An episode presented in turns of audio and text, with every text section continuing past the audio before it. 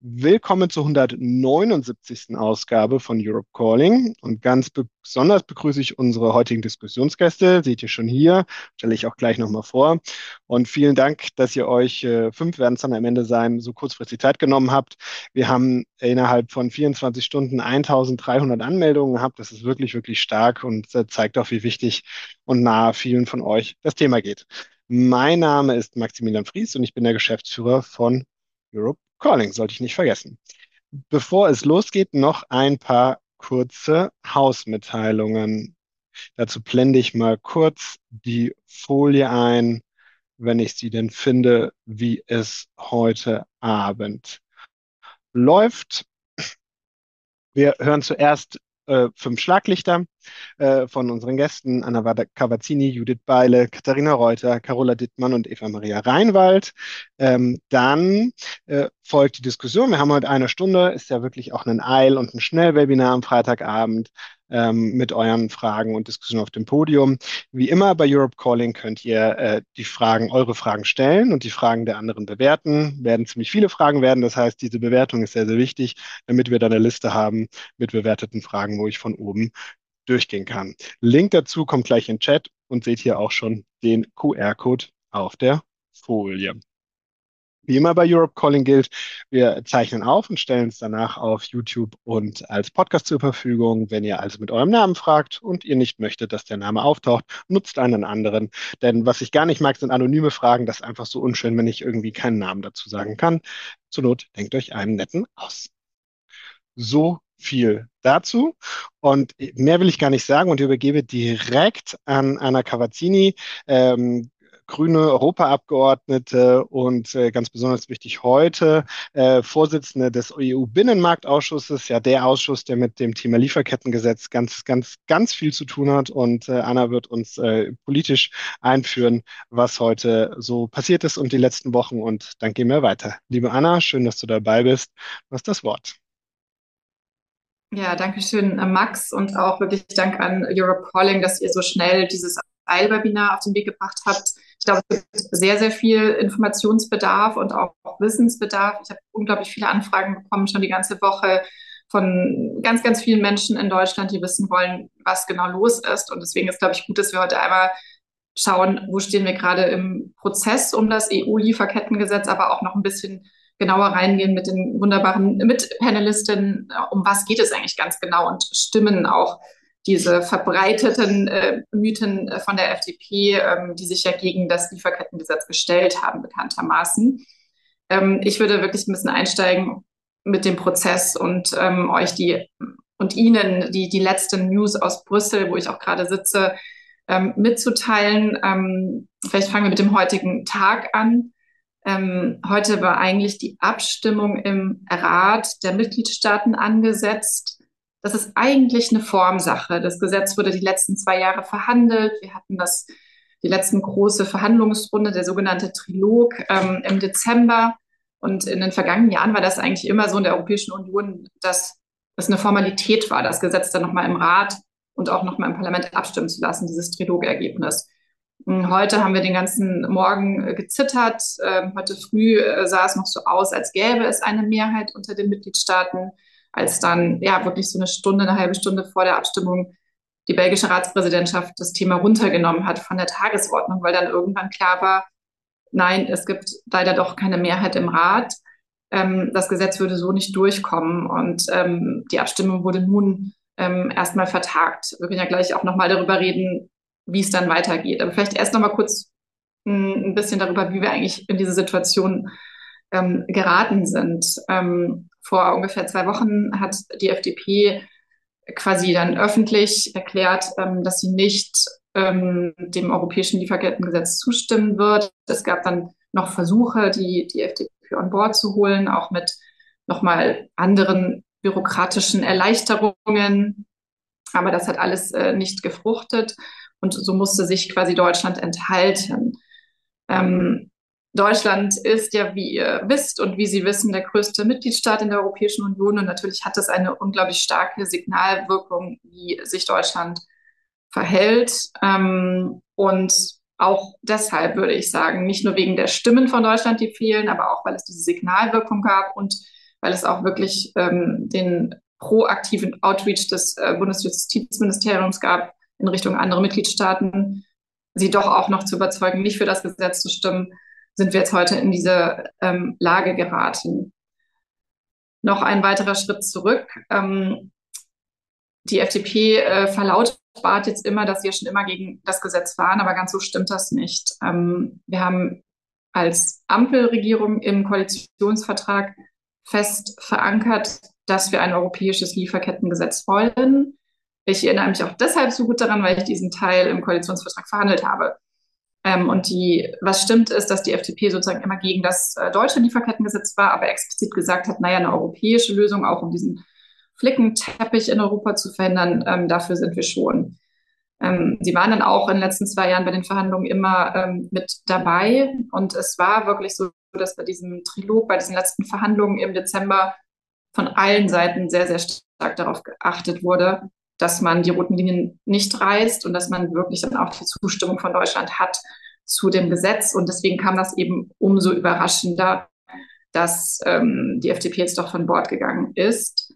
Ähm, das Ganze ist nicht nur schlecht und unglaublich dramatisch, finde ich, für das Gesetz, also für, das, für die Ziele des Gesetzes, nämlich dass wir Menschenrechtsverletzungen in unseren Lieferketten begegnen wollen. Nein, es hat eben auch eine sehr starke europapolitische Implikation. Es ist nicht das einzige Gesetz, wo Deutschland gerade sich enthalten muss, ähm, vor allem würde ich sagen aufgrund äh, des Verhaltens der FDP, sondern ähm, es passiert auch in anderen Bereichen und ähm, Deutschland verliert einfach damit seine Glaubwürdigkeit als Verhandlungspartner, wenn man in so Verhandlungen immer sagt, naja, ähm, bitte noch den Kompromiss, kommt mir doch noch entgegen, dann kann ich zustimmen und am Ende stimmt man dann doch nicht zu.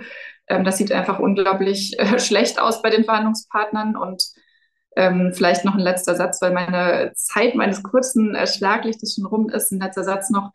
Ähm, es ist natürlich auch super gefährlich, weil es einfach Schule macht, dieses Verhalten. Also ich habe schon gesagt, früher war das so, Trilogergebnisse wurden einfach dann nochmal so bestätigt. Das war eine Formsache.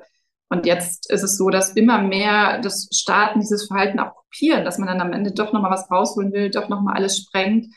Und die Europäische Union ist einfach eine Kompromissmaschine. Es ist ähm, sehr delikat zwischen 27 Mitgliedstaaten, dem Europaparlament, allen möglichen Akteuren, ähm, dann wirklich auch eine Einigung zu erzielen. Und wenn das Verfahren auch immer mehr äh, chaotisiert wird, dann hat das auch, nimmt das ganze Gesetzgebungsverfahren Schaden. Letzter Satz. Ich hätte mir deshalb auch gewünscht, dass es sozusagen, dass Olaf Scholz als Kanzler da nochmal stärker reingeht und ähm, wirklich auch ähm, ein Machtwort spricht, auch wenn das natürlich auch immer nicht so einfach ist, das weiß ich auch. Aber es ist halt eben, wie gesagt, es geht nicht nur um das Gesetz, es geht um ja, die europapolitische ja, Darstellung Europa, Deutschlands in, in Brüssel und die ist gerade sehr stark in Gefahr. So viel erstmal.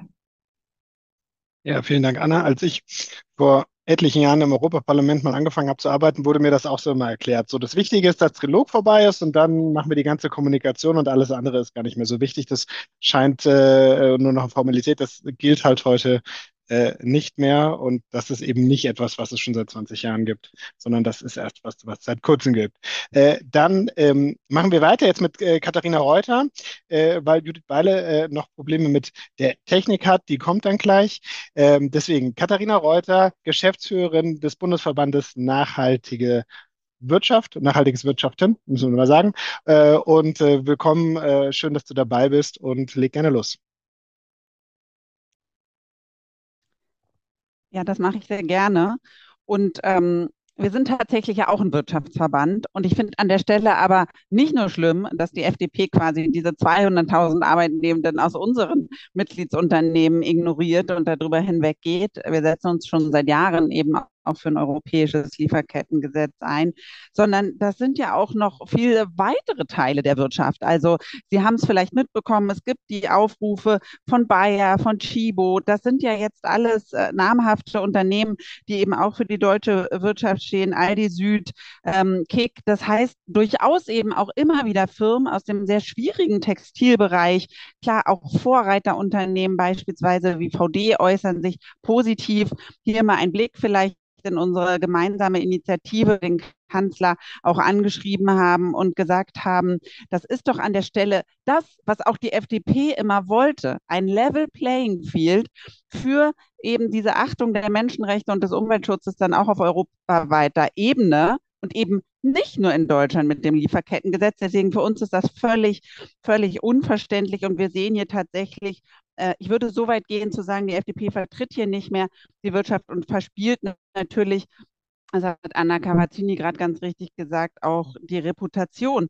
Und ich meine, das ist doch das, was auch gerade deutsche Wirtschaftsunternehmen, worauf die stolz sind, Made in Germany.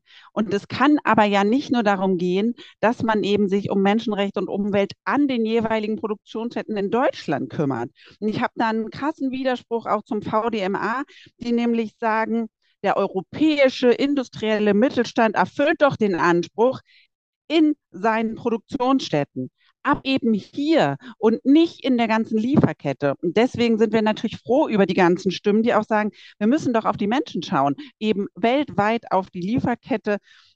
Und vielleicht auch an der Stelle noch ein Widerspruch zum BDI, der nämlich ähm, in, in seinen Erklärungen ja auch gesagt hat, dass sie in ihren Befragungen herausfinden, dass sogar Unternehmen überlegen, sich aus risikoreichen Ländern zum Teil zurückzuziehen. Wo man doch sagen muss, ja, das ist doch sozusagen das, wo die Unternehmen hinkommen wollen und hinkommen sollen, zu sagen, es kann mir nicht mehr egal sein, wie die Produkte hergestellt werden. Das heißt, wir müssen hier auch ein Stück weit auf diese Realität der Wirtschaft schauen, die sagt, ja, unsere Kundinnen und Kunden wollen Nachhaltigkeit, wir wollen das auch. Keiner möchte so ein Risiko eines Skandals mit Kinderarbeit haben. Und dann müssen wir doch aber auch als moderne Business-Disziplin dieses Risikomanagement einführen. Und vielleicht, ähm, bevor ich zwei Sätze dazu sage, was wir jetzt fordern, nochmal ein Satz zum Thema Bürokratieabbau und ein Satz zum Thema Haftung. Es ist natürlich so, dass das zum Teil Unternehmen einfach auch schon seit Jahrzehnten machen. Das heißt, wir sehen nicht nur, dass CSDDD an UN- und OECD-Standards angelehnt wäre und wir hier einfach vorgesorgt haben, dass es umsetzbar ist, sondern dass natürlich auch Risikoanalyse kein Hexenwerk ist, dass das was mit Managementaufgaben in den Unternehmen zu tun hat. Und wo Risiken am höchsten sind, müssen die Unternehmen dann auch handeln. Und das ist vielleicht noch die Überleitung zum Thema Haftung, denn natürlich ist die Haftung sinnvoll. Denn ohne können sich Unternehmen, so wie heute ja auch, aus ihrer Verantwortung stehlen. Und man muss dabei aber wissen, dass die Unternehmen nicht dafür haften, für Vorkommnisse, wenn sie nachweisen können, dass sie sich eben bemüht haben, hier die Risiken zu vermeiden. Das heißt, das ist auch echt ein Thema der Qualitätssicherung und ein modernen Verständnisses von Wirtschaften.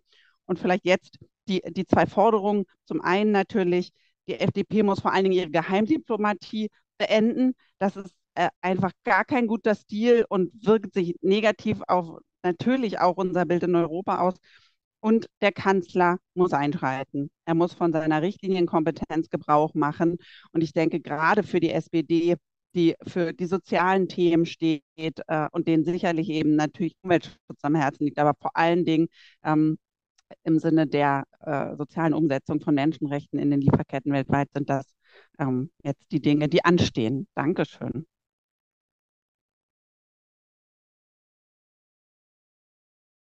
Bin noch gemutet, versuche gerade Frau Beiler noch reinzukommen.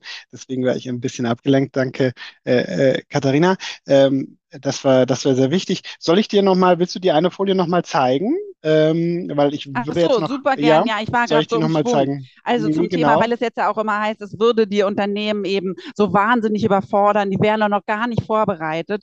Vielleicht Ja. einmal die repräsentativen Ergebnisse, die auch im Spiegel veröffentlicht wurden, wo man einmal eben sehen kann, dass die Unternehmen natürlich sowohl mit Blick auf das deutsche Lieferkettengesetz, aber Ja. schon auch auf die weiteren Anforderungen der europäischen Lieferkettenrichtlinie vorbereitet wären. Moment, Findest ich, du es? Sonst ich finde ich sie gerade irgendwie, was ist denn jetzt, was ist das Problem, wenn man das Fenster, na, man sieht, es Du ist kannst ja irgendwie sonst heute. versuchen. Hier ist es, glaube ich. Ja, hast du es? Ja, super. Guck mal, du hast es selber. Gut, Perfekt, danke. Bei also. mir ging es gerade nicht. Und die blauen Balken sind interessant, weil die blauen Balken heißt einfach, mein Unternehmen ist schon konform oder ist eben in der Implementierungsphase. Oben kann man das für die nationale Gesetzgebung sehen und unten eben mit Blick auf die europäische Gesetzgebung. Auch hier sehen wir ja hohe Zustimmungswerte. Das heißt, wir bremsen hier auch einen Prozess aus, der in der Wirtschaft längst im Gange ist.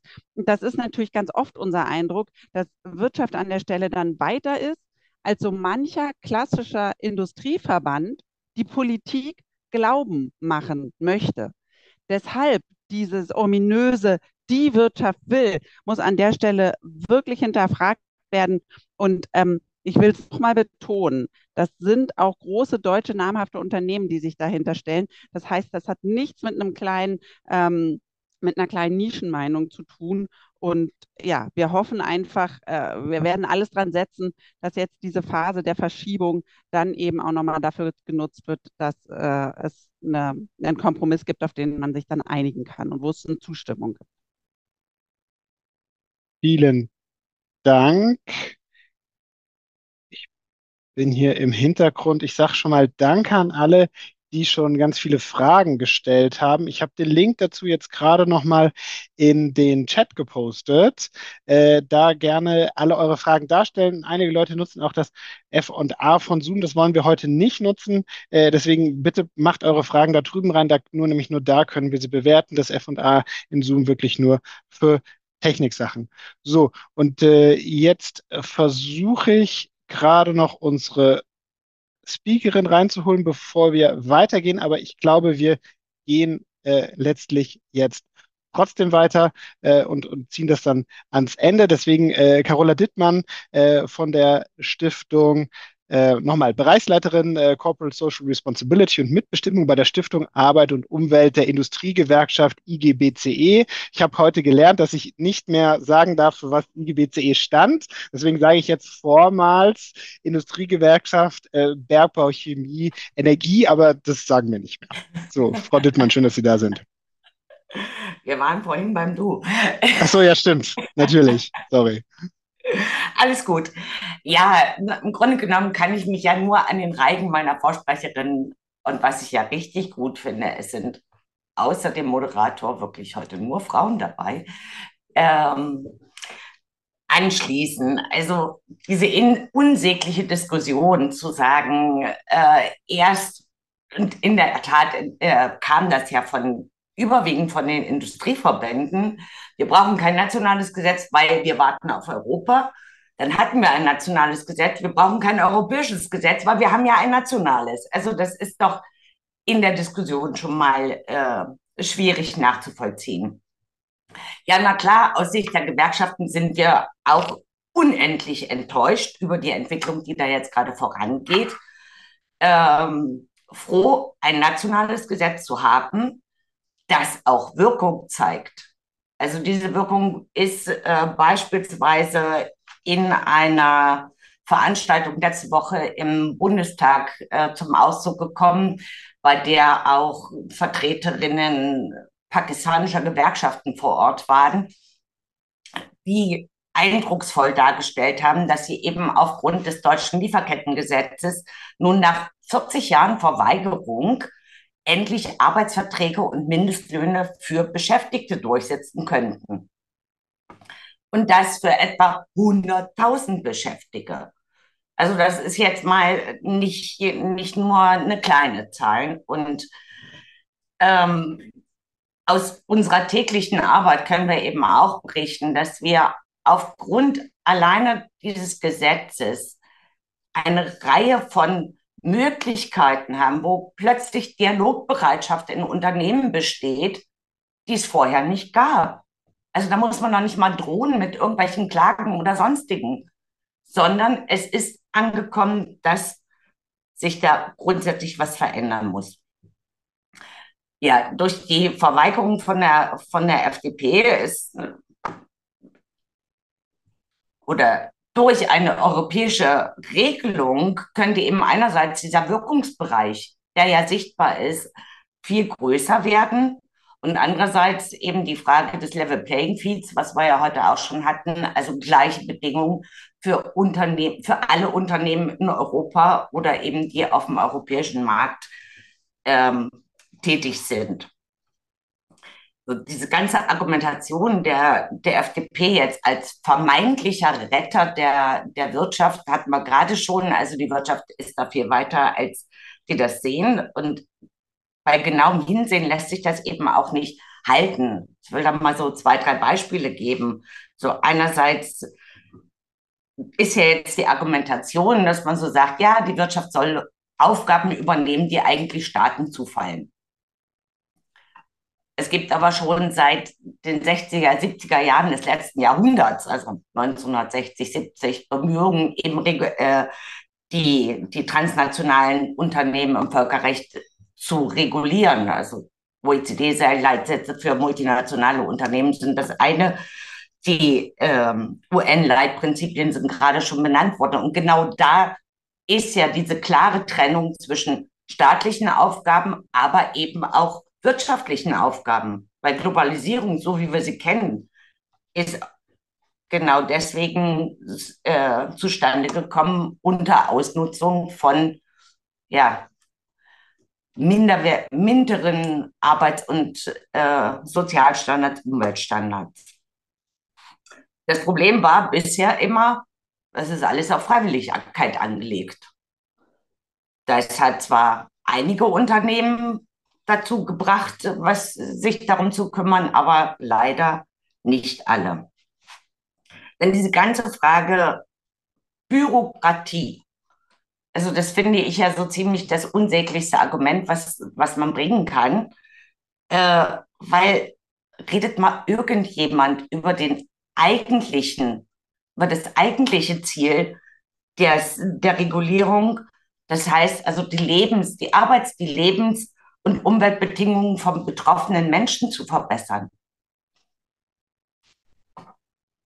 Das wird dabei völlig außen vor gelassen. Also es wird immer dargestellt als ein stoisches Abarbeiten von, Vorge äh, von, von Vorgaben. Für mich geht es eher um Problembewusstsein, um Empathie und miteinander in den Dialog zu treten. Und man muss auch klar sagen, also das Gesetz begründet eine Bemühenspflicht und einen risikobasierten Ansatz, was also heißt, Unternehmen müssen sich kümmern, dass, dass sie einerseits ihre Lieferbeziehungen analysieren und andererseits die schwerwiegendsten Risiken, die sie in ihren Lieferbeziehungen bezüglich Menschenrechts- und Umweltverstößen haben, eben versuchen anzugehen. Das sind Prozesse. Da verlangt keiner von heute auf morgen, dass das alles irgendwie äh, abgeschafft ist. So wird es ja mal häufig dargestellt. Aber es geht um Prozesse, die angegangen werden müssen. Und das muss auch nicht jedes Unternehmen ganz alleine tun. Also die müssen zwar ihre Risiken analysieren, aber es gibt Brancheninitiativen, es können Unternehmenskooperationen äh, geschlossen werden. Das sind alles gute Ansätze. Ja, es ist erstmal mit Aufwand verbunden, aber meines Erachtens hat das eben auch einen positiven Aspekt für beide Seiten. Eben auch für die Unternehmen, weil es ist ein Risikomanagement. Das hat den Katharina Reute gerade eben ja schon mal gesagt. Also auch Unternehmen stellen sich ja damit stärker auf. Für sie ist das ein neuer Ansatz, weil bisher war Risikomanagement eher damit begründet zu sagen, welche Risiken treten von außen auf mein Unternehmen an, insbesondere eben auch gerade auf in, Finanz in finanzieller Hinsicht, die praktisch den wirtschaftlichen Erfolg beeinträchtigen könnten. Hier haben wir einen Paradigmenwechsel. Eins möchte ich unbedingt noch sagen, und zwar, das ist für mich der, auch so, so ein ganz unsäglicher Vorschlag, in dem äh, oder weswegen auch die FDP das äh, ablehnt, und das ist diese, diese sogenannte Whitelist, also ein Ausweisen von sogenannten sicheren Ländern oder Regionen. Das können wir schon gar nicht machen. Also für mich ist das einerseits ein Länderbashing, was wir damit betreiben würden. Die einen sind gut, die anderen sind nicht gut. Und das tut unserem Ansehen in der Welt garantiert nicht gut. Also wir müssen ja jetzt schon erklären, welches Ziel verfolgen wir eigentlich mit diesen, mit der ganzen Lieferkettenregulierung, wenn wir da ein, äh, Einteilungen vornehmen würden, kann ich mir nicht vorstellen. Weil auch, es gibt überall auf dieser Welt unter, verantwortungsvolle Unternehmen oder wenig, weniger verantwortungsvolle Unternehmen. Das haben wir in Europa, das haben wir in Deutschland und ja, noch viel mehr eben auch auf dem, in, der, in dem sogenannten globalen Süden. Ähm, ein letztes noch, was noch gar nicht angesprochen wurde, nämlich auch ganz schnell vorbei. Äh, die Frage ist ja nicht nur, dass die FDP sich jetzt gerade gegen die europäische Regulierung stellt, sondern auch versucht, im Nachgang das nationale Gesetz zu schwächen. Äh, das haben wir jetzt diese Woche mit dem Entwurf für die Nachhaltigkeitsberichterstattung ja schwarz auf weiß zu sehen bekommen. Und dagegen werden wir uns mit allen Kräften äh, zu stemmen versuchen. Aber in dieser Regelung haben wir positiv aufgenommen, dass Arbeitnehmervertreter dargestellt werden mit einer besonderen Ex Expertise, insbesondere hinsichtlich Sozial- und Menschenrechtsfaktoren und Arbeitnehmerbelangen und die auch nochmal schwarz auf weiß dargestellt wurden. Ich hoffe, dass das auch im finalen Ergebnis dann so bleibt. Soweit mein kurzer Kommentar. Herzlichen Dank. Das fand ich jetzt nochmal aus gewerkschaftlicher Sicht sehr, sehr wichtig, darauf auch nochmal drauf einzugehen. Jetzt haben wir, glaube ich, Judith Beile da. Sprich ja. mal bitte. Ja, es funktioniert. Ja, Wunderbar. Per Telefon und über Umwege, ja wunderbar. Äh, äh, äh, Frau Beile, wir haben uns hier auf so ein informelles Du geeinigt, deswegen sage ich jetzt auch einfach mal ganz frech Judith. Äh, äh, Judith Beile ist, ähm, jetzt muss ich gucken, Geschäftsführerin von WMP Consult und Co-Autorin einer Studie, die unter anderem die Gewerkschaft nahe, nahe Heinrich Böll, ähm, nicht Heinrich Böll, Entschuldigung, äh, ähm, wie heißt sie? Hans Böckler. Hans Böckler. Entschuldigung, Klei, genau. Hans, oh Gott, ich habe den Hans Böckler vergessen, äh, finanziert hat, und zwar zur Analyse zu den Folgen des deutschen Lieferkettengesetzes. Weswegen ich das besonders, besonders spannend finde, ist, was, was äh, Carole Dittmann gerade gesagt hat, dass es jetzt eben auch den Angriff auf das deutsche Lieferkettengesetz gibt und da zu schauen, was hat es denn in dem Jahr, äh, in dem das jetzt äh, schon, schon aktiv ist und, und gilt in Deutschland für Folgen gehabt. Dazu kann Judith Beile ganz viel sagen und ich freue mich jetzt, teile jetzt ihre Folien und dann machen wir hier so ein bisschen äh, Karaoke. Äh, Teamarbeit. Äh, los geht's. Ja, alles klar. Vielen Dank. Sorry, dass ich so technische Probleme habe, aber ich kann einfach nicht, äh, komme nicht rein. Okay, ähm, Sie sehen jetzt wahrscheinlich die, die äh, Folie Grundlage des deutschen UN-Leitprinzipien, richtig? Ja. Das ist die erste Folie? Okay, genau. gut. Ähm, ich versuche mich kurz zu fassen. Die UN-Leitprinzipien für Wirtschaft und Menschenrechte, die sind schon ein bisschen älter und die sind die Grundlage sowohl für das deutsche Gesetz als auch für den europäischen Gesetzentwurf, denn die sind ja für uns alle als äh, Mitglieder der Vereinten Nationen auch verbindlich. Die fünf Handlungsfelder dieser sind äh, Grundsatzerklärung, Risikoanalyse, Wirksamkeitskontrolle, Berichterstattung Beschwerdemechanismus, finden sich in den Leitprinzipien und die finden sich dann entsprechend auch in den Gesetzen wieder. Und äh, die Leitprinzipien sehen auch eine Beteiligung interner und externer Stakeholder vor. Wenn Sie jetzt eins weitergehen, sieht man einen Vergleich zwischen dem deutschen Gesetz und dem europäischen Entwurf. Vielleicht nur ganz kurz dazu. Es gibt, es sind nur, es sind sicher noch mehr Unterschiede, aber so die großen äh, Unterschiede sind der Anwendungsbereich. Im deutschen Gesetz muss das Unternehmen mehr als 1000 Beschäftigte haben seit 2024, um unter das Gesetz zu fallen. Europa hat die Schwellen niedriger. Da sind es 500 Beschäftigte, beziehungsweise in Risikobereichen auch noch weniger, also 250 Beschäftigte mit jeweils noch einer Umsatzschwelle. Die Risikoanalyse ist in Deutschland auf die unmittelbaren Zulieferer zwar nicht ganz beschränkt, beschränkt aber fokussiert und äh, nur in Ausnahmefällen muss man auch mittelbare Zulieferer in den Blick nehmen. In, Europa, im europäischen Entwurf äh, geht es um die gesamte Wertschöpfungskette, also teilweise auch um die nachgelagerten Tätigkeiten. Noch ein Unterschied ist, dass man im Europa, europäischen Entwurf äh, die großen Unternehmen einen Klimaplan erstellen müssen, um die Vereinbarkeit ihres Geschäftsmodells mit dem 1,5 Grad Ziel zu belegen. Und außerdem gibt es eine zivilrechtliche Haftung, die es im deutschen Gesetz nicht gibt. Die Sanktionen unterscheiden sich auch ein bisschen. Gehen wir weiter auf die nächste Folie, Folgen des Gesetzes in Deutschland. Ich gucke jetzt also auf unsere Studie, unsere Studienergebnisse, kann natürlich nur ganz kurz ein paar Dinge daraus äh, erzählen. Ähm, zwei Drittel der Unternehmen hatten 2021, wir gucken, das muss ich noch dazu sagen, wir gucken uns das Jahr 2021 an, was 2022 in den Berichten ähm, das Berichtsjahr war. Unsere Studie äh, haben wir ja schon im, im letzten im vorletzten Jahr begonnen und im letzten Jahr abgeschlossen.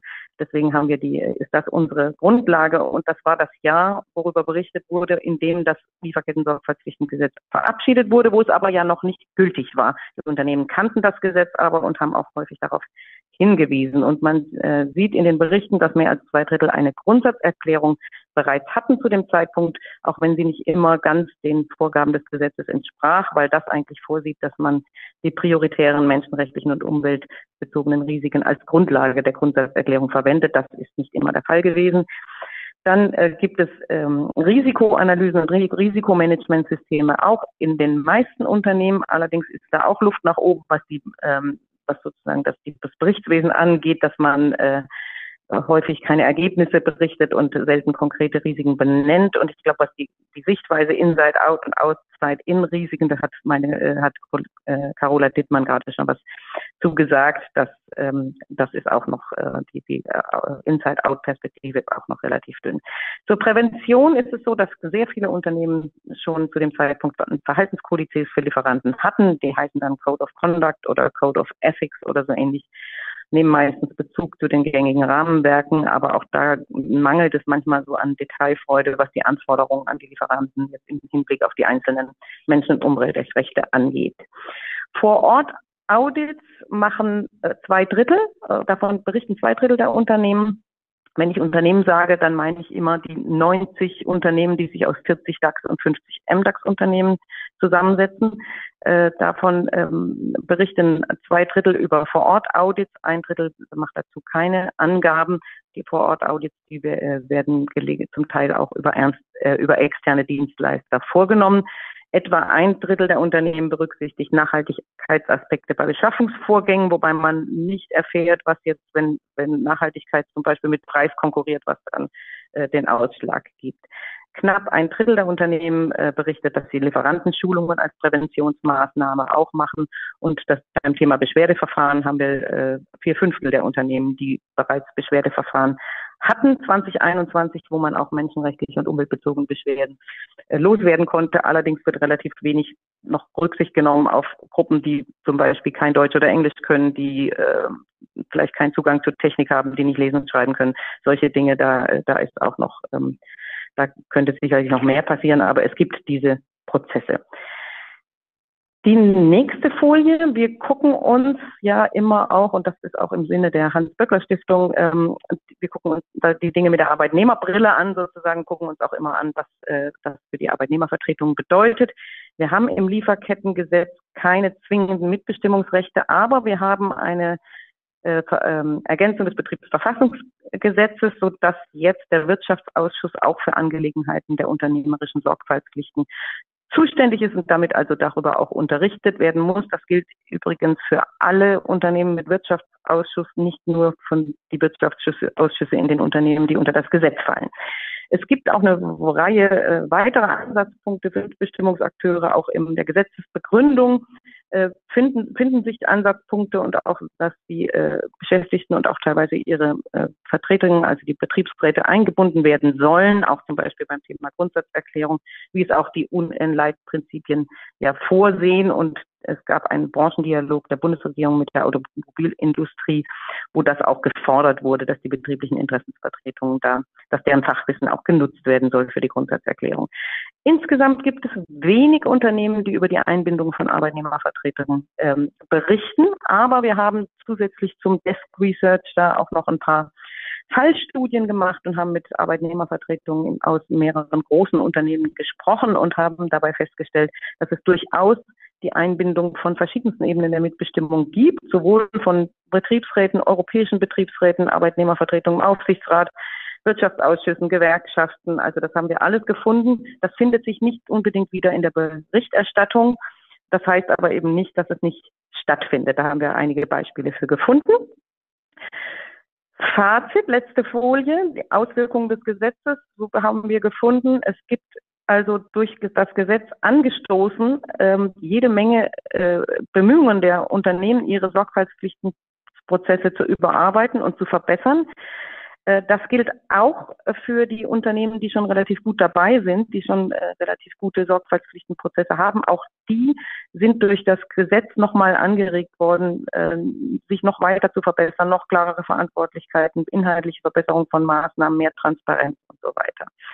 Das heißt, wir haben, äh, und das haben wir uns auch in den, in den äh, Interviews mit den Unternehmen bestätigen lassen. Es gibt also da äh, auf jeden Fall, ähm, hat das Gesetz äh, viel bewirkt, was die Unternehmen und ihre Sorgfaltspflichten angeht. Wir haben dann noch versucht, auch zu gucken, gibt es bestimmte Branchen oder bestimmte Unternehmen, die weiter sind äh, als andere. Bei Branchen ist uns das nicht gelungen, aber wir haben festgestellt, dass sozusagen die größeren Unternehmen weiter sind als die nicht ganz so großen Unternehmen. DAX-Unternehmen sind weiter als MDAX-Unternehmen. Große mit viel Umsatz und vielen Beschäftigten sind eher weiter als die kleineren mit weniger Beschäftigten.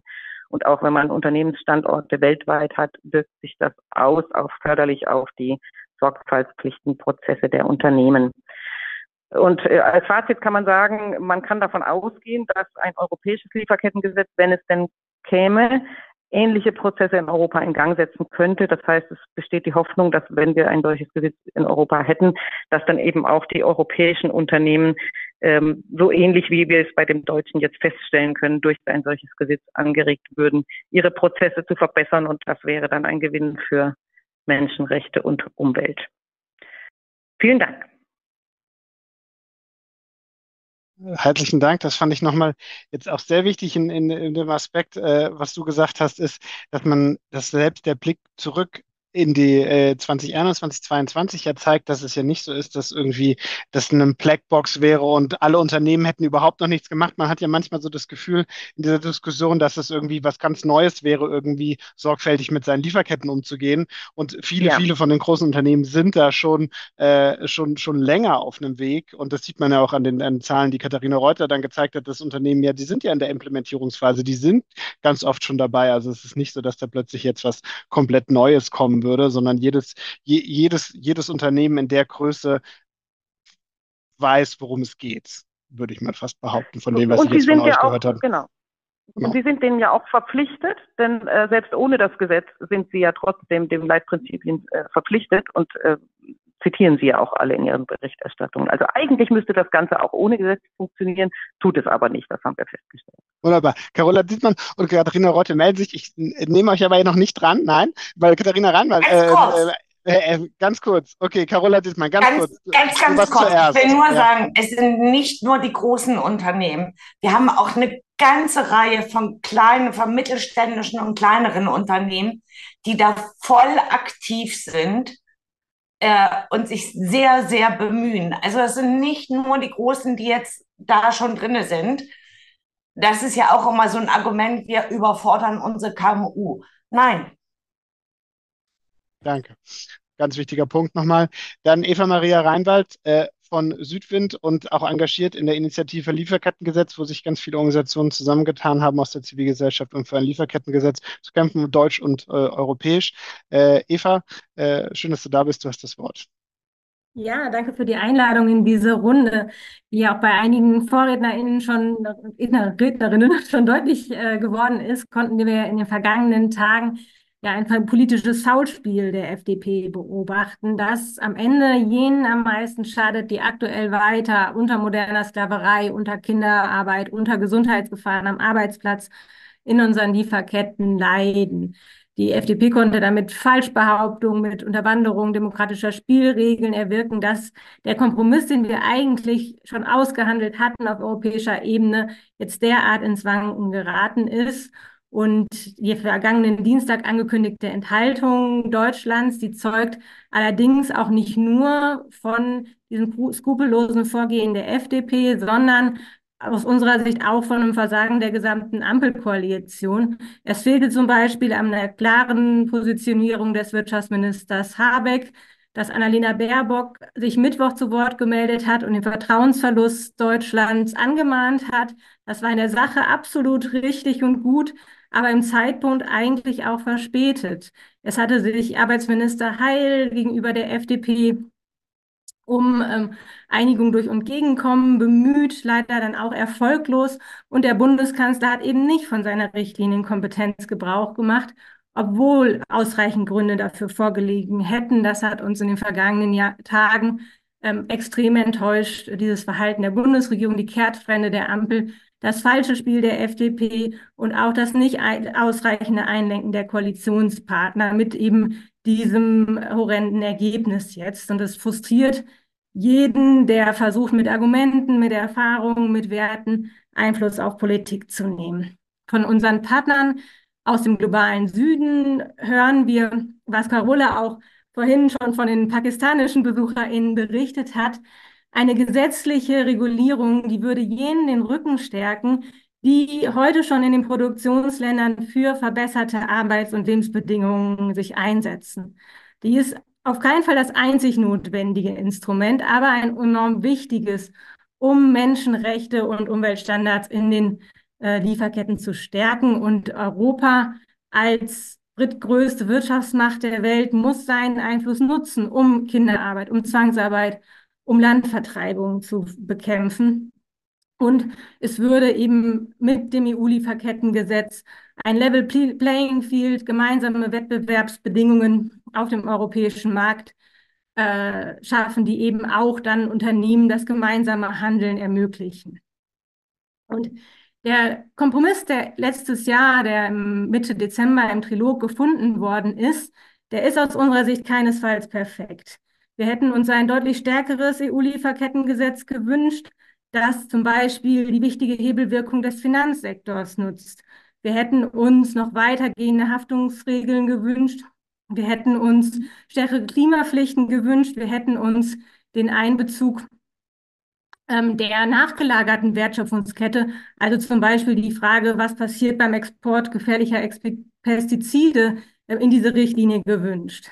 Aber dieser Kompromiss war eben ein Kompromiss, mit Stärken, mit Schwächen und der ausgehandelte Text kann trotzdem als ein Meilenstein für den Menschenrechtsschutz bezeichnet werden, gerade auch aus der Perspektive der Betroffenen.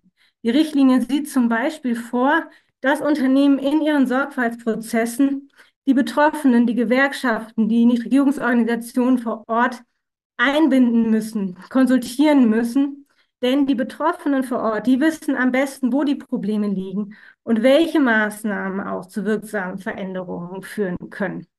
Wenn wir hören zum Beispiel immer wieder, dass Unfälle passieren, weil Pausenzeiten nicht geachtet werden, weil die Produktionsziele zu hoch gesetzt sind. Das hängt wiederum ganz eng mit den Einkaufspraktiken, mit den gesetzten Lieferfristen der einkaufenden Unternehmen zusammen.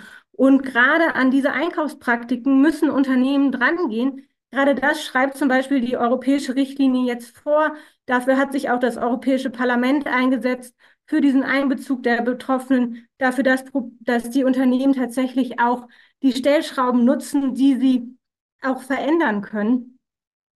Und äh, da dann äh, natürlich auch über die Beschwerdemechanismen, die Unternehmen selbst haben, die Probleme der Betroffenen angegangen werden. Das sehen wir gerade in der Umsetzung des deutschen Lieferkettengesetzes, dass das da zum Teil auch ganz gut funktioniert. Und ähm, ja, in letzter Instanz in wenigen Fällen aber auch Klagemöglichkeiten geschaffen sind, für die die Hürden im Klageweg dann auch abgebaut wurden. Was ist jetzt aus unserer Sicht in den nächsten Tagen relevant? Ähm, es wird aus unserer Sicht jetzt ungemein wichtig sein, die Missverständnisse aus dem Weg zu räumen, die die Wirtschaftsverbände und die deutsche FDP gesät haben. Wir haben es vorhin schon gehört, die Richtlinie, die basiert auf internationalen Standards, die seit über zehn Jahren schon Geltung haben, die wiederum auch das Ergebnis auch von langen Diskussionen darüber sind, was wir legitimerweise von Unternehmen erwarten können hinsichtlich der Achtung der Menschenrechte. Und es sind explizit in der EU-Richtlinie Mechanismen vorgesehen, dass kleinere und mittlere Unternehmen in der Umsetzung unterstützt werden, dass zum Beispiel die Unternehmen ihre Pflichten nicht einfach weiter, die großen betroffenen Unternehmen ihre Pflichten nicht einfach weiter an die kleineren weiterreichen müssen, sondern sie in der Umsetzung unterstützen müssen. Insofern äh, wird die Richtlinie auch dem Anspruch gerecht, dass KMU nicht äh, über Gebühr belastet werden. Die belgische Ratspräsidentschaft, die muss jetzt alles tun, um skeptische und verunsicherte Staaten wieder hinter den, den gefundenen Kompromiss zu versammeln. Und äh, die Regulierung darf dabei aber nicht noch weiter zulasten der Betroffenen ausgehöhlt werden. Die Bundesregierung muss sich unmissverständlich positionieren mit einem klaren Ja zu dieser Richtlinie. Jetzt haben wir eine zweite Chance, dieses Desaster der vergangenen Tage zu korrigieren. Und der Bundeskanzler muss dabei jetzt von seiner richtigen Kompetenz Gebrauch machen. Die Ministerinnen und auch äh, die Abgeordnete, auch von SPD und Grünen, müssen geschlossen auf dieses Jahr hinwirken, müssen vom Kanzler ein Machtwort einfordern. Wir dürfen uns nicht, dürfen sich nicht zu Komplizen quasi eines, äh, ja, diese demokratischen Prozesse äh, hinter laufenden Faulspiels machen das eben am Ende hinter dem Rücken, auf dem Rücken Jahr ausgetragen wird, die jetzt auch wirklich wirksame Instrumente gegen, im Kampf gegen Menschenrechtsverstöße brauchen. Soweit von uns. Ganz herzlichen Dank. Jetzt, äh, wir haben unendlich viele Fragen. Ist wirklich, das äh, wird, wird jetzt eine Challenge in den, den letzten 13, vielleicht 14 Minuten, das noch zu machen. Ich werde es trotzdem mal probieren und ich würde vielleicht ähm, jetzt mal mh, mit dem, mit dem politischen Blick nochmal nach, nach vorne nochmal anfangen. Auch gerade gerade an Anna, aber gerne auch die anderen. Aber Anna weiß es wahrscheinlich am besten. Du hast ja gesagt, nächste, ich glaube, du hast es gesagt, nächste Woche äh, ist, ist dann der nächste mögliche Termin. Ähm, und da wir kriegen viele Fragen dazu. Äh, die Fragen, wie, wen muss man denn da überzeugen? Also im Sinne auch von den anderen unsicheren Ländern. Wie verhalten sich auch Länder, die zum Beispiel ja auch schon Lieferkettengesetze haben, wie Frankreich zum Beispiel? Also da nochmal so ein politisches Gefühl dazu kriegen, wo steht die Union da, wo verlaufen da äh, die Fronten und äh, vielleicht haben ja hier anwesende Familien in anderen Mitgliedsländern äh, und Kontakte, die man aktivieren kann. Aber Spaß beiseite, also nicht ganz spaßig so. Ähm, wie, wie, wie sieht das aus? Wie sieht so die, wo verlaufen da die, äh, die Trennlinien? Genau, ähm, es gab erstmal vielen Dank für die ganzen äh, Fragen und toll, dass auch so viele mitmachen. Also sieht man auch, dass es einfach wirklich die Leute auch bewegt. Äh, mich bewegt es auch sehr, was äh, heute passiert ist. Ähm, es gab ein paar Staaten, die von vornherein gesagt haben, dass sie dagegen sind oder dass sie sich enthalten. Ähm, das war zum Beispiel die schwedische Regierung, die ja von, wie wir wissen, den rechtsradikalen Schwedendemokraten äh, toleriert wird. Ähm, die tschechische Regierung, ähm, die baltischen Staaten. So, das war von vornherein klar. Ähm, was sich eben heute noch äh, bewegt hat, und ich habe es am Anfang schon gesagt, auf jeden Fall auch durch das Verhalten der deutschen Bundesregierung mit ausgelöst, ist, dass ähm, Bulgarien, ähm, Malta äh, sich ganz kurzfristig gedreht haben, die luxemburgische Regierung, die immer unterstützend war, es gab natürlich einen Regierungswechsel, aber auch in den letzten Wochen war sie noch unterstützend, auf einmal auch gesagt haben, ähm, sie stimmen nicht mehr dafür, ähm, Italien ähm, als sehr, sehr großer Mitgliedstaat mit sehr vielen Stimmen, quasi auch Stimmgewicht, ähm, heute auch ganz kurzfristig gesagt haben, dass sie doch nicht dafür sind. Ähm, genau, und Österreich war es auch die ganze Zeit so ein bisschen unklar, weil wir Grüne in der österreichischen Regierung wollten natürlich ein Ja, ähm, die Konservativen wollten ein Nein und äh, deswegen hat sich Österreich auch enthalten. Ähm, jetzt ist die Abstimmung äh, im Rat für Mittwoch angesetzt.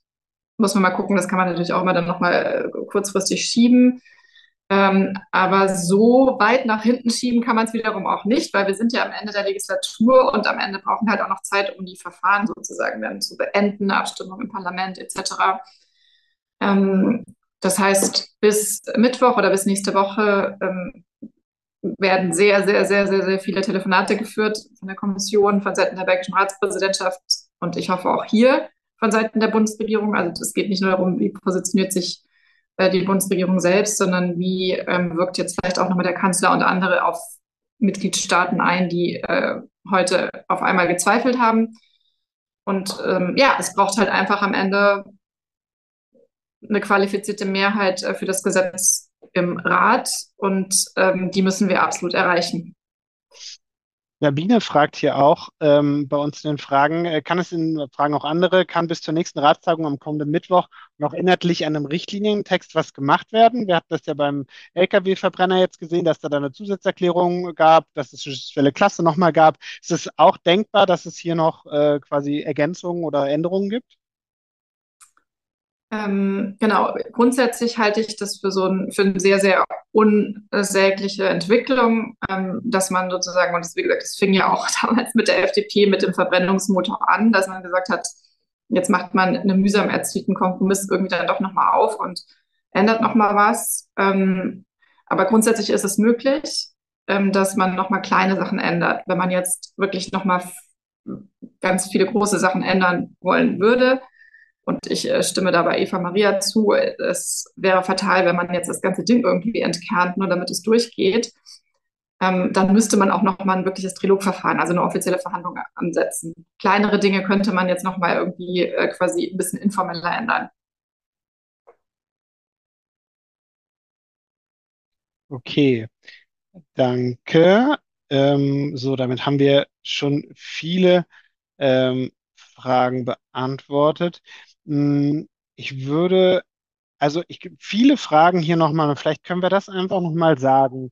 Hugo schreibt zum Beispiel auch ähm, äh, Thema Mittelstand und auch, auch viele andere Fragen halt wirklich, äh, hier würde es den deutschen Mittelstand und Handwerksbetriebe nicht zusätzlich belasten, gerade was die Berichtsfristen angeht. Und dann will ich eine Frage vorlegen von Joao, der schreibt, was würde ein Scheitern der, äh, der Richtlinie jetzt für das Zusammenspiel mit und von anderen Regelungen wie CRSD, das ist Umweltberichterstattung, Taxonomie, Clean Green Claims Directive und weiterer Corporate Governance betreffende Richtlinien bedeuten? Also einmal die Frage vielleicht nach der Wechselwirkung, aber vielleicht auch die Frage an Judith, äh, wenn sie uns noch äh, hört und auch, auch Katharina Reuter. Ja. Die Frage ist, Berichtswesen, wird das jetzt plötzlich so viel mehr?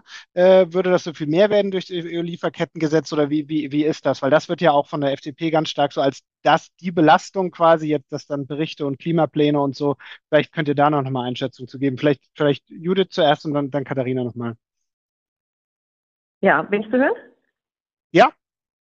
Ja, okay. Äh, ja, also was das Berichtswesen angeht, da, äh, es muss ja, also die deutsche Lieferkettengesetz führt ja da tatsächlich dazu, dass es einen Bericht geben muss, der beim BAFA abgegeben werden muss. Es gab ja aber dazu mehrere äh, Verhandlungen auch, dass dass man das Berichtswesen verschränkt und dass man sozusagen dann, dass es dann nur einen Bericht geben soll, auch also sozusagen die CSRD, die, das Lieferketten, äh, die, die, die Berichterstattung zum Lieferkettengesetz, ähm, dass man da den, äh, dass man darüber verhandelt, wie das gehandhabt wird. Es führt, selbstverständlich führt jedes Gesetz irgendwie zu Berichtspflichten, äh, aber das, was, was jetzt ihr auch gerade gesagt habt, dass das so zu so überbordenden Berichtspflichten führt, das ist dann manchmal auch so ein bisschen hausgemacht. Also es ist ja ein risikobasierter Ansatz, auch sowohl bei der, äh, beim europäischen Gesetz als auch beim deutschen. Und mir kommt das immer so ein bisschen so vor, wie ne, wenn, ähm, wenn ich mir vorstelle, in, in, in USA muss ich auch als 50-Jährige meine ID zeigen, weil man mir sagt, in der Kneipe, das Gesetz schrei äh, äh, schreibt das vor. In Wirklichkeit schreibt das Gesetz aber nur vor, ich darf niemanden unter 18 hier reinlassen.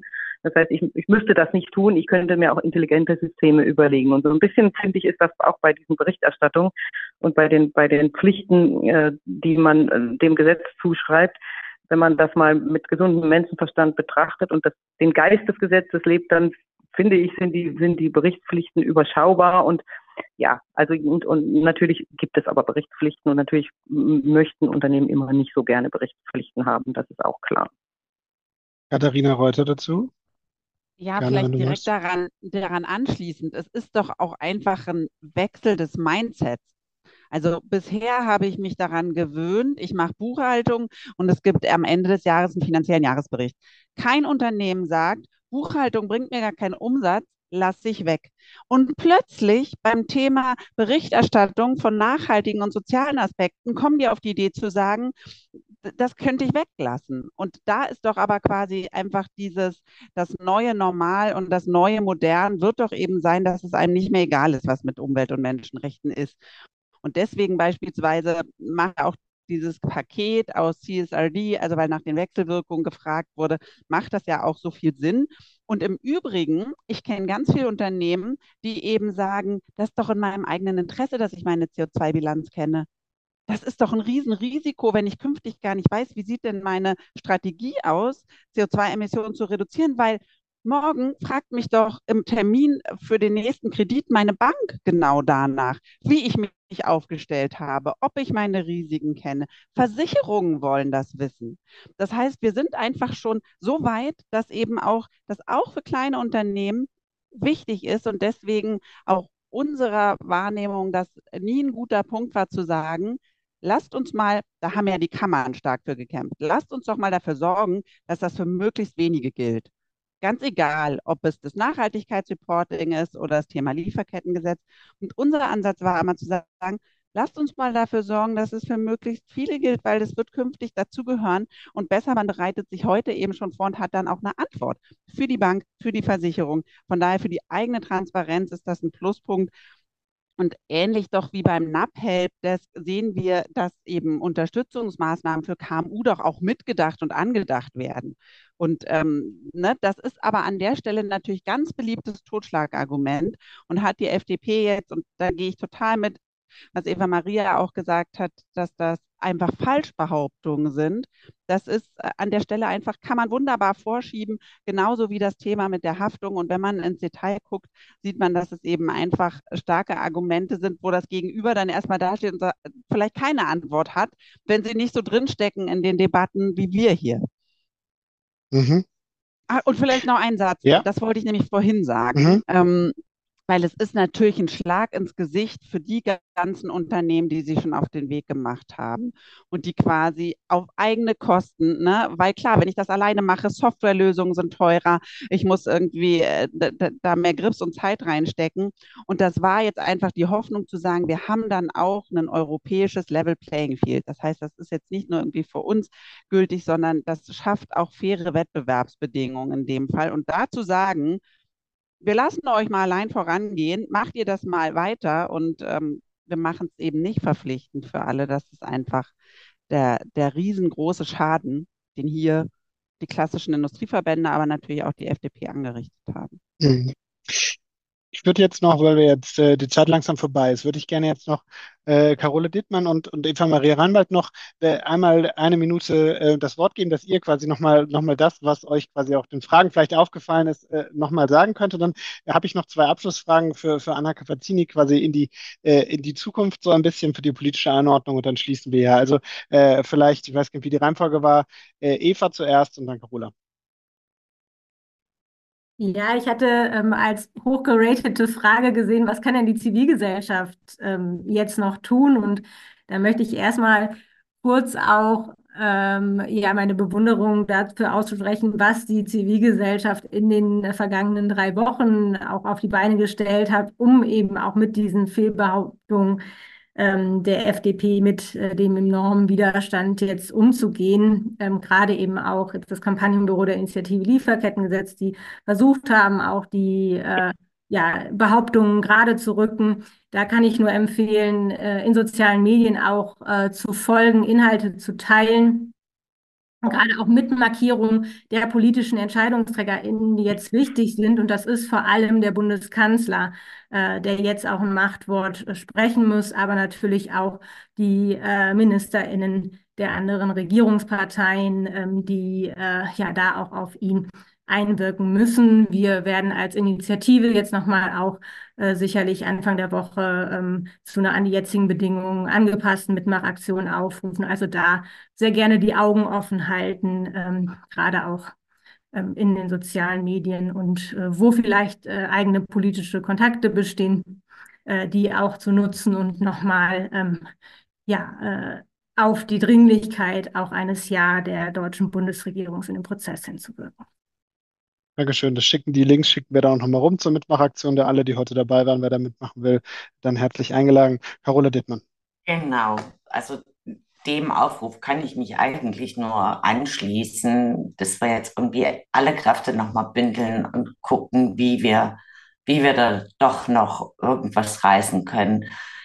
Nicht nur für uns, sondern eben auch für die Arbeits- Lebens- und Umweltbedingungen für alle Menschen auf dieser Welt. Und das ist das Ansehen, was wir, was wir haben. Es geht nicht um Berichtspflichten oder irgendein Unternehmen muss drangsaliert werden. Das stimmt so einfach nicht. Und da wäre es vielleicht auch nochmal wichtig zu sagen, wir müssen unsere Kommunikation anpassen, mal klarstellen, welche Ziele werden dann wirklich damit verfolgt äh, und welche Pflichten gehen damit einher. Das ist, ich habe noch eine Frage gesehen, auch ja, kleinere Unternehmen, große, große helfen klein das über. Den Ansatz gibt es teilweise, äh, aber es gibt auch Ansätze dagegen zu halten, dass man eben seine, seine Pflichten als größeres Unternehmen nicht einfach kleineren überhelfen kann. Und das macht mir sehr viel Hoffnung. Äh, ich ho hoffe, wie gesagt, die positiven Ansätze, die wir durch das deutsche Gesetz jetzt schon sehen, eben auch immer weiter ausbauen zu können. Stück vor Stück wird es vorangehen. Und dafür werden wir uns, denke ich, alle weiterhin einsetzen. Vielen Dank. Und jetzt äh, Anna Cavazzini mit, mit, mit dem europapolitischen Blick da auch nochmal drauf, weil äh, ein neues Argument, das ich heute Morgen gelernt habe, ist, ist zu sagen äh, von, von der FDP-Seite, naja, das Problem ist ja, wir konnten uns jetzt erst im Januar überlegen, dass das alles doch gar nicht zustimmungsfähig ist, obwohl wir vorher zugestimmt hatten, äh, weil vorher noch gar nicht klar war, was genau in der Einigung im Trilog war. Diese Kritik ist ja nicht neu, die gab es beim, beim Asylrecht äh, schon, wo das wirklich bei GEAS, wo das haben wir hier auch Webinare zugemacht, wo das sehr, sehr kritisch war. Kannst du uns da nochmal kurz mit reinnehmen? Ist das was? Wusste niemand? Äh, am was war es 14.12., äh, was im Lieferkettengesetz drin ist? Also ist oder ist das nur eine, eine Schutzbehauptung? Und dann habe ich noch eine zweite Frage. Erstmal vielleicht das.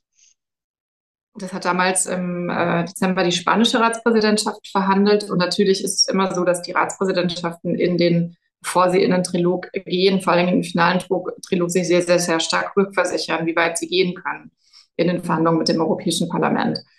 Und ähm, die spanische Ratspräsidentschaft wusste genau, wie weit sie gehen kann. Oder das war auf jeden Fall die Annahme, die Infos, die sie aus Deutschland hatte, wie weit sie gehen kann, damit die FDP noch mitzieht. Und das ist eben so genau die Kritik, die ich auch am Anfang versucht habe darzustellen, dass ähm, ähm, alles auch darauf ausgerichtet wurde, dass Deutschland zustimmen kann. Ähm, und dann am Ende dann jetzt auch gesagt wurde, wir ziehen jetzt die Reißleine als FDP und äh, verabschieden uns von diesem Kompromiss. Ähm, in der Tat ist es an sich so, dass diese Triloge relativ intransparent sind und wir Grüne ähm, fordern das schon länger, dass wir da sozusagen mehr Transparenz reinbringen. Ich habe das zum Beispiel als Ausschussvorsitzende explizit in meinen ganzen Trilogen versucht, äh, muss aber hier wirklich das Europaparlament in Schutz nehmen. Das ist der Rat. Der Rat will das nicht, dass da mehr Transparenz reinkommt.